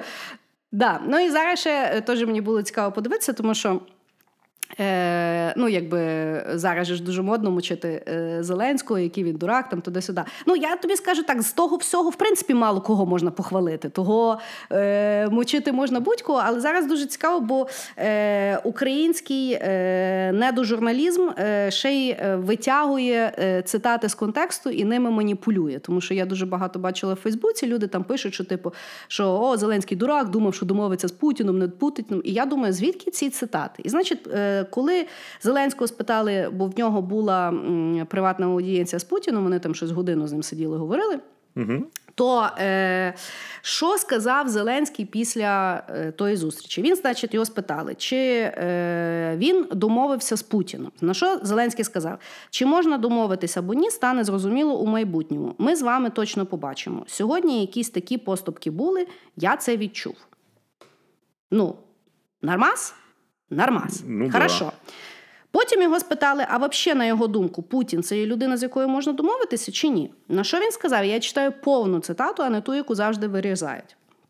Чи можна домовлятися? Дивіться, дуже складно домовлятися, але сьогодні були моменти, коли ми в чомусь домовилися в деяких речах. Тому що кожне питання він розбирає на деталі. І ми починаємо навіть кожне слово врегульовувати, тобто це складно. Я просто інша людина, я швидка людина. Я роб... я думав, що раз і домовилися. Ні, тут по-іншому. Інша, скажімо так, біомеханіка. Угу. цілі, в цілісності своїй воно має сенс. Конечно. Але вирізають що? Я думав, що раз, раз і домовилися. І всі такі: о, він дурак, думав, що раз, раз і домовиться з Путіним. Тобто, ребята, не робіть дезінформацію, не починайте. Ну, є абсолютно адекватні рішення по доволі неадекватному, халатному і дурноватому е- процесі, який пафосно називається нормандськими, мінськими і штайнмаєрськими віщами. І після того, власне, вам раджу. Розбирайтеся в таких речах. Всього-навсього 5 годин вашого життя, і ви розберетеся, що виявляється, в політику ви б навіть могли піти завтра, після от такого от брифінгу, бо нічого би ви не втратили. Єдине, я тобі скажу, час чекай закінчив, от, власне, його вже обговорювати. Останнє це то, що е, я от дивилася після того брифінги, да? Е, ну, виходить Зеленський, виходить Путін, вони там говорять, що вони хочуть, там туди-сюди. Найсмішніше подивися реально фотки, як вони сиділи за столами. Е, сидять ті всі чувачки, ну і так ножки в них під е, під столом схрещені. А, А, Меркель да-да-да. сидить, і в неї, в неї таке враження, що в неї яйця. І Вона така бабега, така курва мать. Знаєш, вона дуже смішна мама. І то, і коротше, ну і брифінг, знаєш, то і там Зеленський говорить, ну я тобі серйозно кажу. От над чим треба попрацювати команді Зеленського, це є йому найняти якогось там е, людина, яка йому допоможе з речитативом і з апаратом. Бо я так розумію, що йому, ну, типу, він не висипається і видно, е, не досипають йому там коксу для енергетики. Ну, він з себе, він українські ті слова, як какашки з себе видавлює. Він там. Знаєш, потім він старається пожартувати, але жартує він на українській як робот, тому що це ну знаєш не адаптовано. Він, він Ну, старається, бо він швидко дуже такий. Та, бо він, типу, я так розумію, що він як людина звик дуже швидко реагувати і говорити, да? але воно в нього російською він боїться сказати вже російське слово, бо він знає, що його будуть пісочити, і він виглядає реально як якесь недорозвинене. Того, от єдина порада, ви ну, ну, ну, ну, наштурмуйте вже його. Він там це ж учабельні вещі. І е, кажу, люди, перестаньте займатися тим, щоб е, радуватися тому, е, що в нашого президента щось не виходить. Нам всім логічно хотіти, щоб в нього все виходило, і перестати дезон- робити всякого роду дезінформацію, а пісочити його тільки за речі, які дійсно варто пісочити. Тем более он еще с нами больше трех лет. Или мы с ним. Ну да. И вот знаешь, Ну а, вот ты прикольную штуку сказала про журналистику. У нас, к сожалению, отсутствует а, какое-то, знаешь, там наказание журналистики за кликбейт. Потому что я иногда смотрю, там, Facebook открываю, и каждый раз, когда кто-то там выступит, начинается, короче, все просто, знаешь, хоронят этого Зеленского, хоронят страну, хоронят экономику и, и молятся, и со страшной силой молятся. И, и, и, и, и вот, а, а реально, короче, журналистика тупо кликбейтит, выдирает это все и, и создает вообще непонятно. Ну, я, я представляю, что если они будут полные фразы, то трафик не пойдет, рекламу не покажут. Но... Але слухай, ну хоч вибирайте різні фрази. Вони реально хтось один послухав, вирізав одне і починають всі один в одного копіювати. Вони навіть не слухають. Там слухай, в нього брифінг. пя- 50 хвилин. Він до- ну, він достатньо гавна сказав із себе оце от викакав, що можна би було використовувати. Знаєш? Ну, я ж хоч, ну, я хоч за спектр того гавна. Ну, вчора кажу, ми- ну навіть по новинам я не могла зрозуміти, що в чому мені прийшлося йти в Вікіпедію, бо ті придурки навіть не знають, про що вони пишуть. Нет времени объяснять. Вы- Выходи Да. злиться. И вообще, Ну, я от так, подумал, так что, що... Да. нам нужно еще одно шоу, типа, о политике просто. Знаешь, такие, Що ми побачили і що ми поняли? ну, отак. Того. Е... Е, що ми думаємо за нормандську зустріч? Е, частіше е, і почніть ви дописувати ті всі нещасні е, три листочка, які ви висрали з себе за е, пару років. От, знаешь, от і э- все. это, Бо- это, это бу- была реклама какого-то алкоголя, у них был слоган надо чаще встречаться.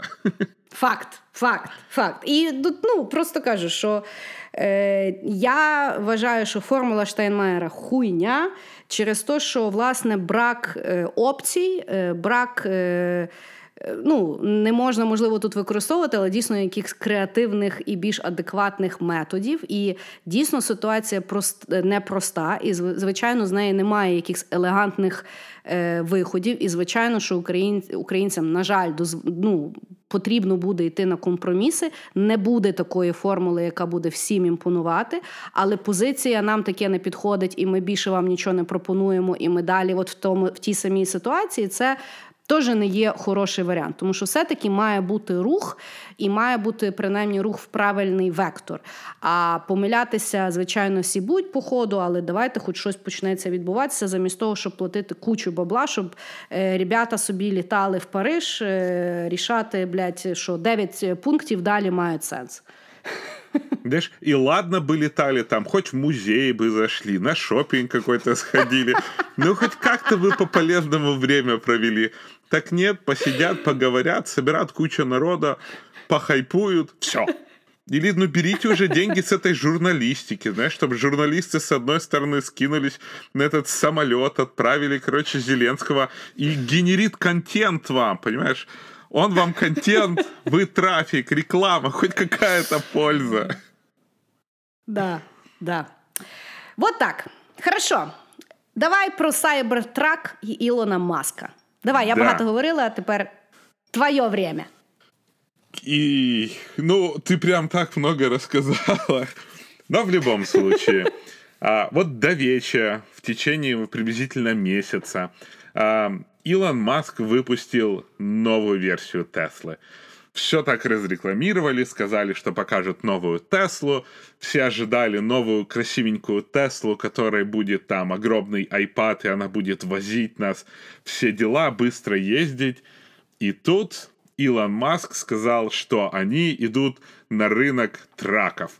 Ну, то есть таких больших машин, а, и, и, и они представляют первый в мире полностью электрический трак, который по проходимости как трак и ездит со скоростью спортивной машины. Ну, значит, выходит он, снимает, показывает, и мы все офигеваем. Я, я не знаю, ты, ты же видела, наверное, дизайн этой машины. Все немножко ну, да. удивились, и все вначале подумали, что Илон Маск всех немножко троллит. Потом он сказал, что машина мало того, что выглядит как будто ее нарисовал каждый из нас в пять лет, так э, она еще и с э, металла полностью, она бронированная с бронированными стеклами. А, естественно, он показал демо, пригласил какого-то чувака, который кинул а, железный шарик в стекло и разбил бронированное стекло. Они так посмотрели и Два сказали... раза. Да, давай попробуем еще раз. И мужик взял и сломал второе стекло. А потом, естественно, некоторых блогеров покатали по Tesla, на Тесле Cybertruck. А, значит, салон удивил своей аскетичностью. А, там не было ничего, был только экран, и знаешь, что такой футуристический руль, который даже на руль как бы и не похож, а похож на какой-то там, а, как будто с карта вытащили, знаешь, он такой не круглый, а такой в виде бабочки. А, показали прикольный а, багажник, который такой большой, там все так поднимается, как будто жалюзи, красивые колеса, всех покатали, показали. И после этого Илон Маск буквально через два дня, когда интернет пестрил мемами, интернет пестрил всеми удивленными людьми, которые ожидают, знаешь, от Теслы произведения искусства, все машины красивые, а Илон Маск показывает видео, где Тесла перетягивает Ford F-150. Это, э, если кто не знает, Ford F-150 это практически эталонный трак, который очень любят американцы. Это огромнейшая машина, в которой можно перевести, наверное, коровы три сразу. И это я говорю про коров. И, значит, они привязывают F-150 к Tesla Cybertruck, и Tesla Cybertruck вывозит этот F-150 как будто даже и не почувствовал. На что сразу же реагирует а, вице-президент Форда и говорят, ты нам присылай Cybertruck, бла-бла-бла. А, что самое удивительное, вот вчера а, Илон Маск был замечен, как он катал свою девушку на вот этом Tesla Cybertruck вокруг Лос-Анджелеса. Что интересно, а, появление Tesla Cybertruck такого странного дизайна, это очень минималистический, очень футуристический дизайн. Такое ощущение, что он просто слямзил этот дизайн с Blade Runner, потому что когда mm-hmm. мы смотрим на будущее, где у нас вот планета засрана в хера, все ездят на, такой, на таких машинах. А, интернет, естественно, сразу разбился на людей, которые считают Илон Маск гений, и другая часть думают, Илон Маск тролль, нельзя выпускать такую уродскую машину. И такой прям, это прям аж страшнейший холивар, а, что угу. порождает миллиарды мемов. То есть мемы, интернет до сих пор пестрит новыми мемами а, на разную тематику. А, но а, Илон Маск делает еще суперинтересный ход. А, ты можешь заказать Tesla Cybertruck сейчас, а, ты можешь встать в электронную очередь. А, Tesla Cybertruck может быть с одним двигателем, двумя и тремя электрическими двигателями. От этого зависит скорость машины, там, насколько ее хватает, то есть там максимальная, по-моему, на 500 миль. И уже сейчас ты можешь заплатить 100 долларов, полностью refundable, которые позволят тебе стать в электронную очередь за этой Tesla Cybertruck. А, ваш покорный слуга тоже на всякий случай. Я знаешь, как в Советском Союзе. Не знаю, нахера эта очередь, но я в нее стану. Короче, я заплатил 100 долларов и встал в очередь за Tesla Cybertruck. Чекай, Показ... ти заплатив 100 доларів, щоб потім заплатити 60к, чи що? Да, да, да, да. Тут видиш? Чувак, що це знаєш, як це мені нагадує. Це мені нагадує трейдинг, як заробити 3 тисячі, е, це зібрати, знаєш, 300 людей і, да. і квиток 100. Короче, тут Хорошо. самое интересное. Таких придурков, как я, за неделю набралось 200 тысяч. 200 тысяч людей стали в очередь за Tesla Cybertruck. По 100? По 100 Чекай, долларов. а ті 100 доларів тобі вернуть, чи це они ти просто заплатив, щоб постояти? Они, они полностью refundable. То есть, когда а, ты окей. делаешь заказ, ты в любой момент можешь э, забрать эти деньги. Но что сделал Маск? Але в них ті, ті гроші на рахунку. Да, Маск, короче, собрал на Я, два года беспроцентный кредит на 20 сраных миллионов долларов. Ну, то есть Пипец. он взял и через хер кинул э, всю банковскую систему, ну, потому что 20 миллионов долларов даже для Теслы это 20 сраних угу. мільйонів доларів. Угу. А, Це знаєш, і... це він як. Він як сучасний Казанова, який придумав свій час лотерею для того, щоб Венеція не збанкрутувала. Ну і причем же. А, и тут такая интересная штука, если проанализировать всю вот эту вот Теслу, да, она супер странно выглядит. Но, во-первых, он залез в голову всем людям старше 30, потому что вот когда мы были детьми, эта машина, угу. вот этот вот дизайн, это было просто вот будущее. Вот, а да, она да, всегда будет. Второе, он решил зайти на рынок, а, который оценивают э, на рынок этих траков, которые оценивают в более чем 100 миллиардов долларов. Где, самое интересное, 96% мужская аудитория.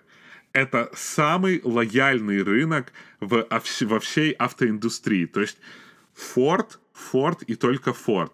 Ford F-150 mm-hmm. это машина, дизайн которой не меняется уже миллион лет все вот как слышат трак, так представляют этот огромный Ford F-150, и ему надо зайти на этот рынок. Естественно, если ты сделаешь красивый трак, ты особо никуда не зайдешь, потому что все будут смотреть и думать, а только там педики ездят на таком красивом траке, трак должен быть мужской, трак должен быть здоровенный. И он выпускает машину без дизайна, совершенно без дизайна. Причем, опять же, а, сейчас очень много вопросов, да, возникают, типа, как с безопасностью, потому что все-таки машины делают пластиковые, чтобы если человека они стукнут, то пластик разлетался, и у человека было бы хотя бы какой-то шанс выжить. Тесла Cybertruck полностью металлическая. Она вот просто супер металлическая. Як гроб зразу. Оно такое, ты можешь, если будет зомби-апокалипсис, короче, ты спасен. А до речі, кажуть, що, тр- що Маск ще й вірить в зомбі-апокаліпсис, що в нього є там бункер, в якому він готується. Я читала колись таке. Та- у меня вообще ощущение, что Маск сделал машину просто, чтобы на Марсе ездить, знаешь? Типа, ну, ну, ну зачем Ну, ясно. бронированный трак? А, ну и опять же, естественно, все ожидают, что будут какие-то изменения, потому что внутренний дизайн, он супер аскетичный. Ну там действительно, вот просто там ничего нету. Там, понимаешь, такая приборная панель и все, и вот, вот ничего. А, Но, опять же, и плюс мне очень нравится то, что а, мне кажется, они сами форсят кучей мемов, потому что мемы сейчас это информационное золото. Каждый раз, когда Ну да, выходит да. новость, лучше всего распространять новость через мемы. И даже люди, которые не интересовались Tesla Cybertruck, на следующий день знали, что вышла Tesla сраный Cybertruck, потому что все сделали кучу шуточек. Так вот, Крис, как тебе новая Tesla Cybertruck? Мені гавно. Але я не target audience, і тому то, що я думаю, я собі можу запхати в мою гарну сраку. От так я вважаю. Вот и поговорили. Знаешь, типа, agree to disagree. Ну так, ні, ну просто розумієш. Тобто, в мене, е, в мене яка штука? Він е, це є ужасна машина, при тому він геніальний маркетолог. При тому, бо от ці оці речі, які сказав, вони є дійсно дуже смарт, і це дійсно як щоб зауважити. І знову ж таки, все, що Маск робить, він робить через свій особистий бренд, який є когерентний з тим, що він там говорить. Все контроверсійне, все непонятне, але ти про то все одно мусиш мати думку. Тобто немає людини, яка не має думку про цю новину, і це є дуже е, якби велике досягнення в сьогоднішній час е, повного інформаційного перенасичення. Да? При тому я переконана, що цільова це є власне не мужик на фермі, е, який, знаєш, як завжди їздить на Форді. Я думаю, що це є власне. Ну, оці от айронмени е, в 40-50 років, які не знають, що зробити своєю життю, і побачили, що вони тепер ще будуть на машині як Blade Runner, і от вони оце от говно. І вони ще будуть говорити, що це такий трак, який що він може три корови вести, а він корову в житті своїй там не бачив, хіба в юності на селі. Е, тому. Екологічний. Екологічний. Ну, питання в тому, що скільки вони викидають е, в атмосферу викидів, щоб зробити той сайбертрак. Це, напевно, е, ні одна бензинова тачка стільки не висре за все своє життя. Це інакше питання. Але ну, мені насправді штука в чому? Е, Мені сам Маск не, не цікавий як людина. Він мені взагалі не цікавий. Він мені як якийсь тхір. Ну, типу, я взагалі не я, я, я не розумію, що в людей на нього так стоїть. Він піздець дивний. Ну та він багатий. Він коли я і його інтерв'ю не люблю. Він ну, типу, то він якось так дає інтерв'ю, ніби він спеціально зверхньо говорить саме зі мною. Якось знаєш, я от, я от саме себе відчуваю говном. І я того не розумію, нахуя мені це дивитися. Я, кстати, Маска очень так раньше уважал, но потом вышло интервью Маск э, с этим Джеком Ма. И, короче, А, да, ой, він там взагалі ужасно себе веде. ну, это там и Джек Ма такой, типа, ты смотришь, и у меня такое чувство, что, вот, знаешь, эти все приколы про эксцентричных миллиардеров, э, которые показывают в Кремниевой долине, ну, это просто Да, правда. Типа, Да. когда Джек Ма говорит, я не верю в искусственный интеллект, я верю в сердце, и такие, Да. «Э, Ну, е, кажу, мене якби мене просто воно загалом не качає. Він ще постійно з тими своїми бабами, він постійно тих бабів таких дивних знаходить. Е, коротше, не, не cup of е, але він молодець. Але я не цільова. І я вважаю, що трак уродський. От реально він такий, знаєш, е, він уродський в форматі, що от для мене от якісь такі старіючі е, чуваки будуть думати: о, я буду прикольний. От, от, от, от таке от в мене враження від того траку. Але Ну, Сані мені- подобається. Но мне кажется, это как раз не стареющие. Мне кажется, это тут как раз те, ну, что може, Діма, 30 ти просто в плюс. тій віковій категорії. Может, я быстро постарел. Знаешь, я видел всякое Слухай, дерьмо. Е, аутсорс він такий, він тебе раз постарів, ти до сих пір від, відчухуєшся. Год за три. Та-да. Ну, от так. Хорошо, хорошо. Давай е, про наступну новинку: Росія і допінг. Я так розумію, що росіян опять. Опять е, зловили на їх, на їхньому допінгу, який вийшов на такий індустріальний вже рівень. Е, і заборонили саме Росії е, приймати участь в міжнародних змаганнях і Олімпіаді наступні 4 роки. Тобто вони пропускають дві Олімпіади і там всі міжнародні якісь змагання, які між тим будуть. Але при тому я читала, що атлетам, які в яких не ну не доказано було, що вони були на допінгу, тобто зловили в хороший день або встигли сечу підмінити, вони можуть приймати участь, правда, не знаю. Як біженці, чи що?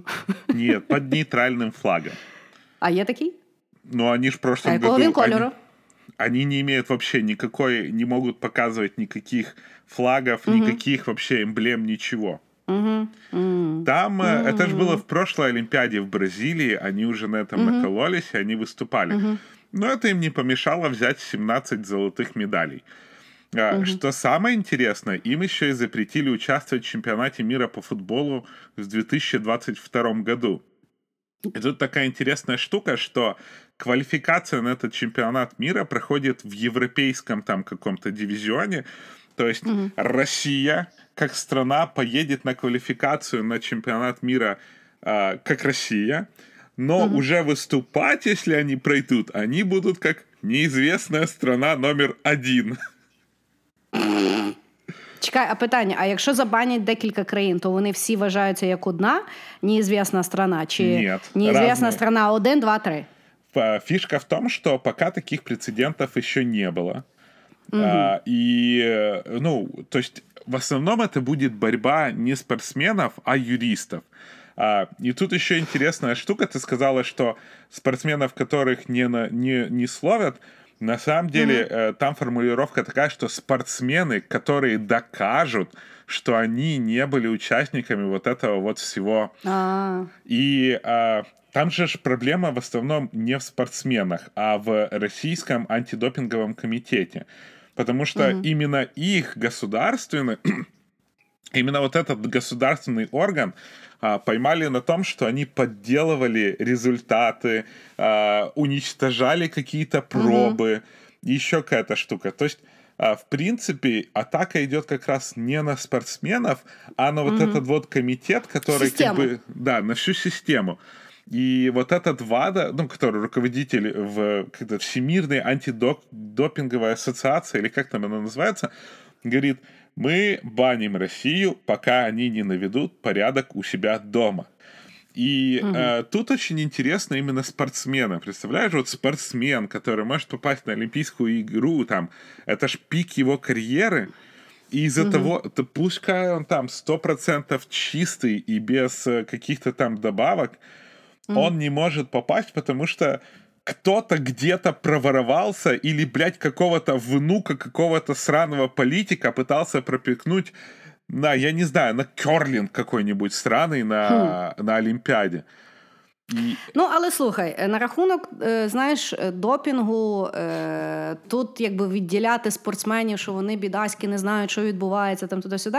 Ну, тобто, всі насправді все прекрасно знають, тому що вони, ну, тобто, вони є частина даної системи. Інакше питання, що сьогодні я вважаю, що коли ми говоримо за допінг, ми не можемо говорити тільки за Росію, тому що загалом світовий професійний спорт перетворився з змагання атлетів на змагання лікарів, тренерів, нутриціологів, всяких різних спеціальних людей, які максимально видозмінюють природу даного атлета для того, щоб він е, функціонував як там кінгуру, ще яка та біда. Знаєш, того тут загалом питання, що ми сьогодні називаємо професійний спорт, і за що змагаються ті люди? За те, що вони вміють, чи за те, в яку систему вони попали, і хто краще нагеймав ту систему? Знаєш, тобто тут взагалі сложне питання. Я ти дивився документалку Ікарус? э, нет. О! Ха! Ти і всі наші слухачі дуже вам раджу подивитися документалку Ікарус, яка є на Нетфліксі, і я впевнена, що її можна будь-деше вже знайти, бо вона вже давніше вийшла. Це є документалка, зняв чувак, він здається, британець. І він, власне, займається велоспортом. Ну, е, Ну, такий, видно, знаєш, теж має кризу середнього віку. Пішов у велоспорт, щоб доказати собі, що він ще молодий. Е, І, значить, він займається, от, е, ну, там, якісь там змагання, я не знаю просто, як вони називаються, бо я не займаюся велоспортом. І він типу каже, що я готувався цілий рік. І, типу, ну, зробив там, вижав себе максимально. І він, власне, задався після того, він думає, блін, я піпець тренуюся, я все роблю, і я прийшов там десь там ну, там, близько кінця. І він каже: я задумався, от ті типи, які приходять першими другими, що це взагалі за монстри, як можна фігачити на ну, на такій от швидкості там, під гору, годинами туди-сюди. І він, власне, почав досліджувати, бо спочатку він хотів взагалі робити документалку про е, Армстронга і про його угу. допінг-скандал, що, типу, от наскільки всі допінгуються, і наскільки в принципі можна вірити, що людина може перемогти без, ну знаєш, там на бананчику приблизно. І він, значить, почав то досліджувати. І він почав, і він типу вирішив, що він під час документалки. Що він зв'яжеться з якимись лікарями, які шарять допінгу, і він попробує себе допінгувати, і щоб його не зловили, і який в нього буде результат. І по ходу тої штуки, а це було тоді, коли була Олімпіада в Сочі. І він, значить, по ходу того знайомиться з якимось російським лікарем, який сидить чи в Москві, чи в Пітері, знає англійську. І він, власне, основний був лікар е, в загалом, от в той всій системі російській. І під час того, як він працює з тим типом, вилазить оця, е, типу, сочинський скандал, перші оці оці штуки. Там просто детектив починається, тому що тіп А розказує повністю, як в Сочі виявляється, коли будували то село, будували, ну, типу, там, де здають аналізи, спеціально з секретними дверима для того, щоб вони підмішували результати.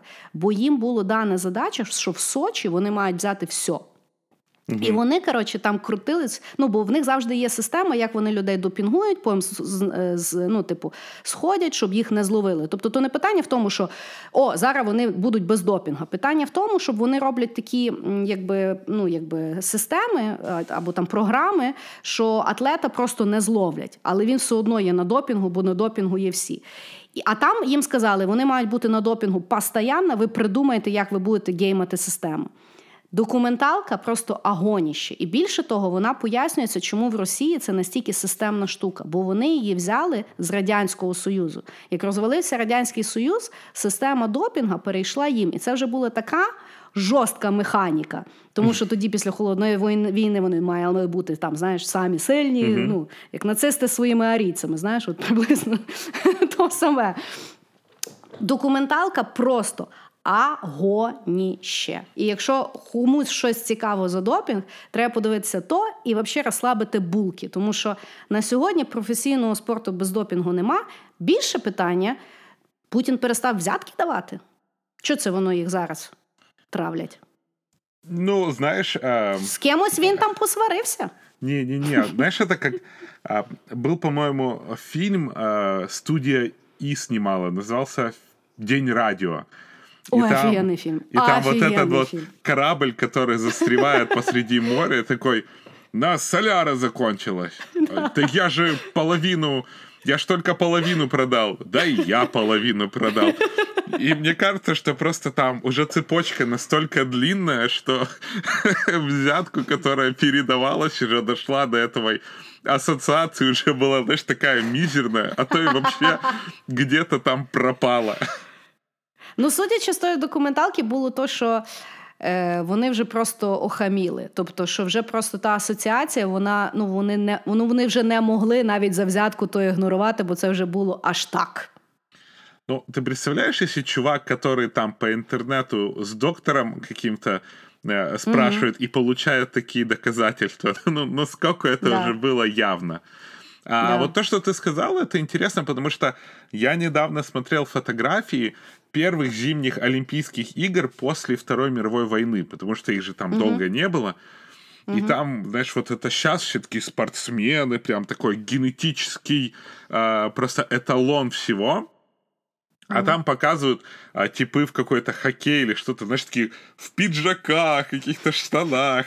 Пока ждут, сидят такие спортсмены курят, что-то там выпивают какой-то алкоголь перед тем, ну, потому что Олимпийские игры же были задуманы для того, чтобы а, всем собраться и в дружеской такой вот атмосфере друг с другом там, ну, просто без войны что-то решить. Но потом это все раскочегарилось, появился Майкл Фелпс, знаешь как, вот Майкл Фелпс, да, он генетически этот половец такой Мутант. дикий. Ну він мутант, да.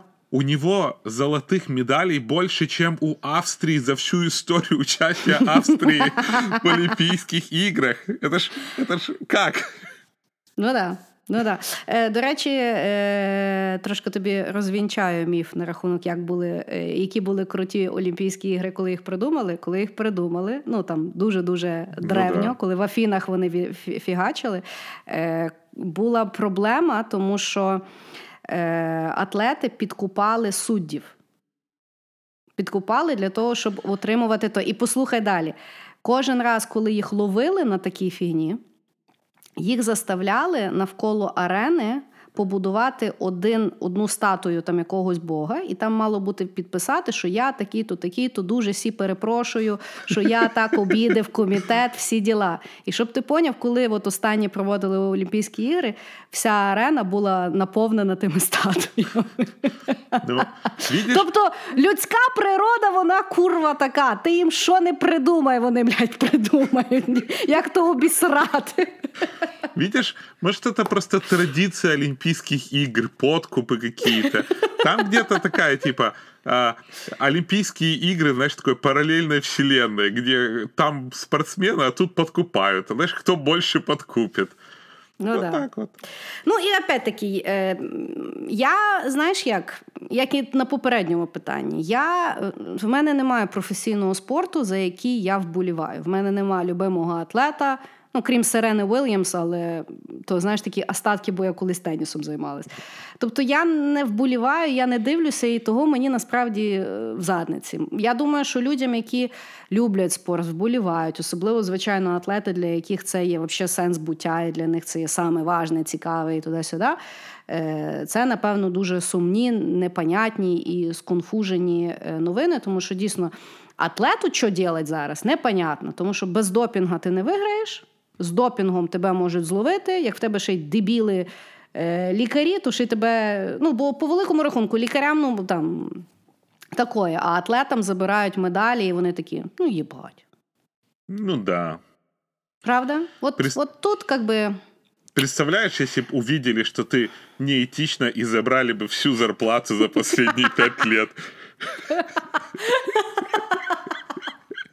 Блядь. Такой типа, плохой день.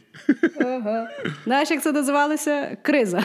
Коли банки позакривалися і в тебе забрали зарплату за п'ять останніх років. Что-то ты с возрастом Хорошо. начинаешь все развал Советского Союза чаще вспоминать. Та-да. Ну так слухай. Я то дуже пам'ятаю. Хорошо. Е, давай останнє питання. Таке воно в нас було. Зараз багато новин в інтернетах, що соцмережі, в основному Інстаграм, е, починає задумуватися над е, всією тою бідою, яку вона робить суспільством, і теоретизують, що було би класно забрати функціональність лайків для того, щоб люди перестали за ними гнатися, ними мірятися і загалом з розуму сходити від оцього от attention синдрома. Питання є наступне: наскільки ти вважаєш це буде зроблено, і якщо воно буде зроблено, що ж станеться зі всіма людішками, які на тому заробляють? В ТикТок перейдут. Угу. Ну, типа, Все? я, знаешь, я не social инфлюенсер, и лайки мне ставят очень жадненько.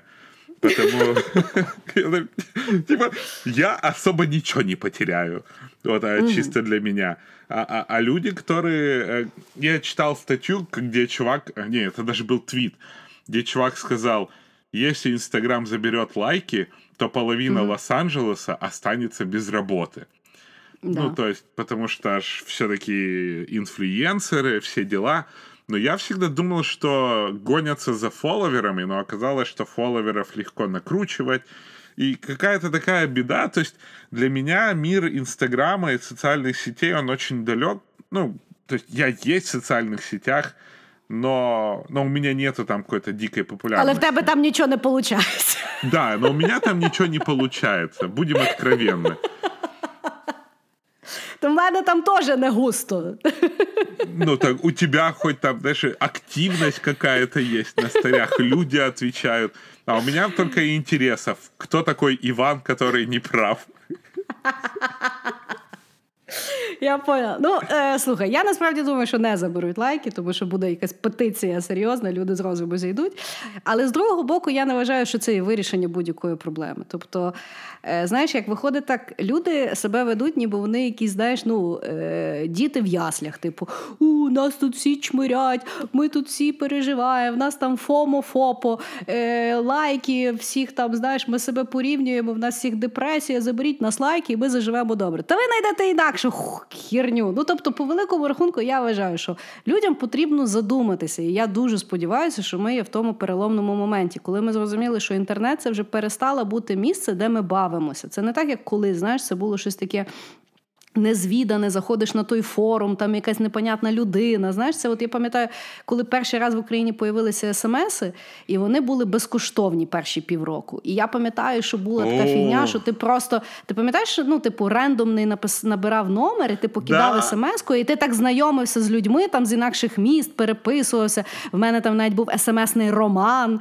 Ну, типу, У всех был, у у всех. всіх був. А потім смс-ки бабах зробили там за якісь там 5 копійок і зразу то все закінчилося. Знаєш? Тобто е, питання є в тому, що ми маємо зрозуміти, що інтернет вже перестав бути отим таким цікавим місцем, де ви розмножаєтеся. Це вже є якби сумний світ, такий, як от вийти на вулицю. У вас же ж ні в кого немає проблеми, знаєш, що чому не є безпечно виходити там в третій ранку, десь там на Лівандовці. Ну, у вас немає таких питань, ви, блядь, сидите вдома. Точно так само з інтернетом. Ну, Що всі, бляха, знаєш, такі всі, блін, стали ніжні, е, незрозумілі. Йдіть на майндфулнес, медитуйте, згадайте, що ви життя маєте. Я кажу, отлічний от. Лакмусовий тест, наскільки е, цікаве життя, це є загалом цілий день не брати телефон. І не спостерігати за чиїмось життям, не дивитися на чиє життя, реально подивитися курва на своє життя і подумати, ой, а можна ж щось таке зробити або щось не робити. Ну тобто, я просто думаю, що знаєш, забирати в людей заробіток по лайкам, о, накажемо їх, кого ви наказуєте? Ви самі їм даєте power. Е, вам тяжко від лайків, не дивіться лайків, займіться детоксом. Ironman зробіть. Я не знаю. Коротше, займайтеся собою свідомо і не перекладайте відповідальність за ваші дії на інших людей. От так.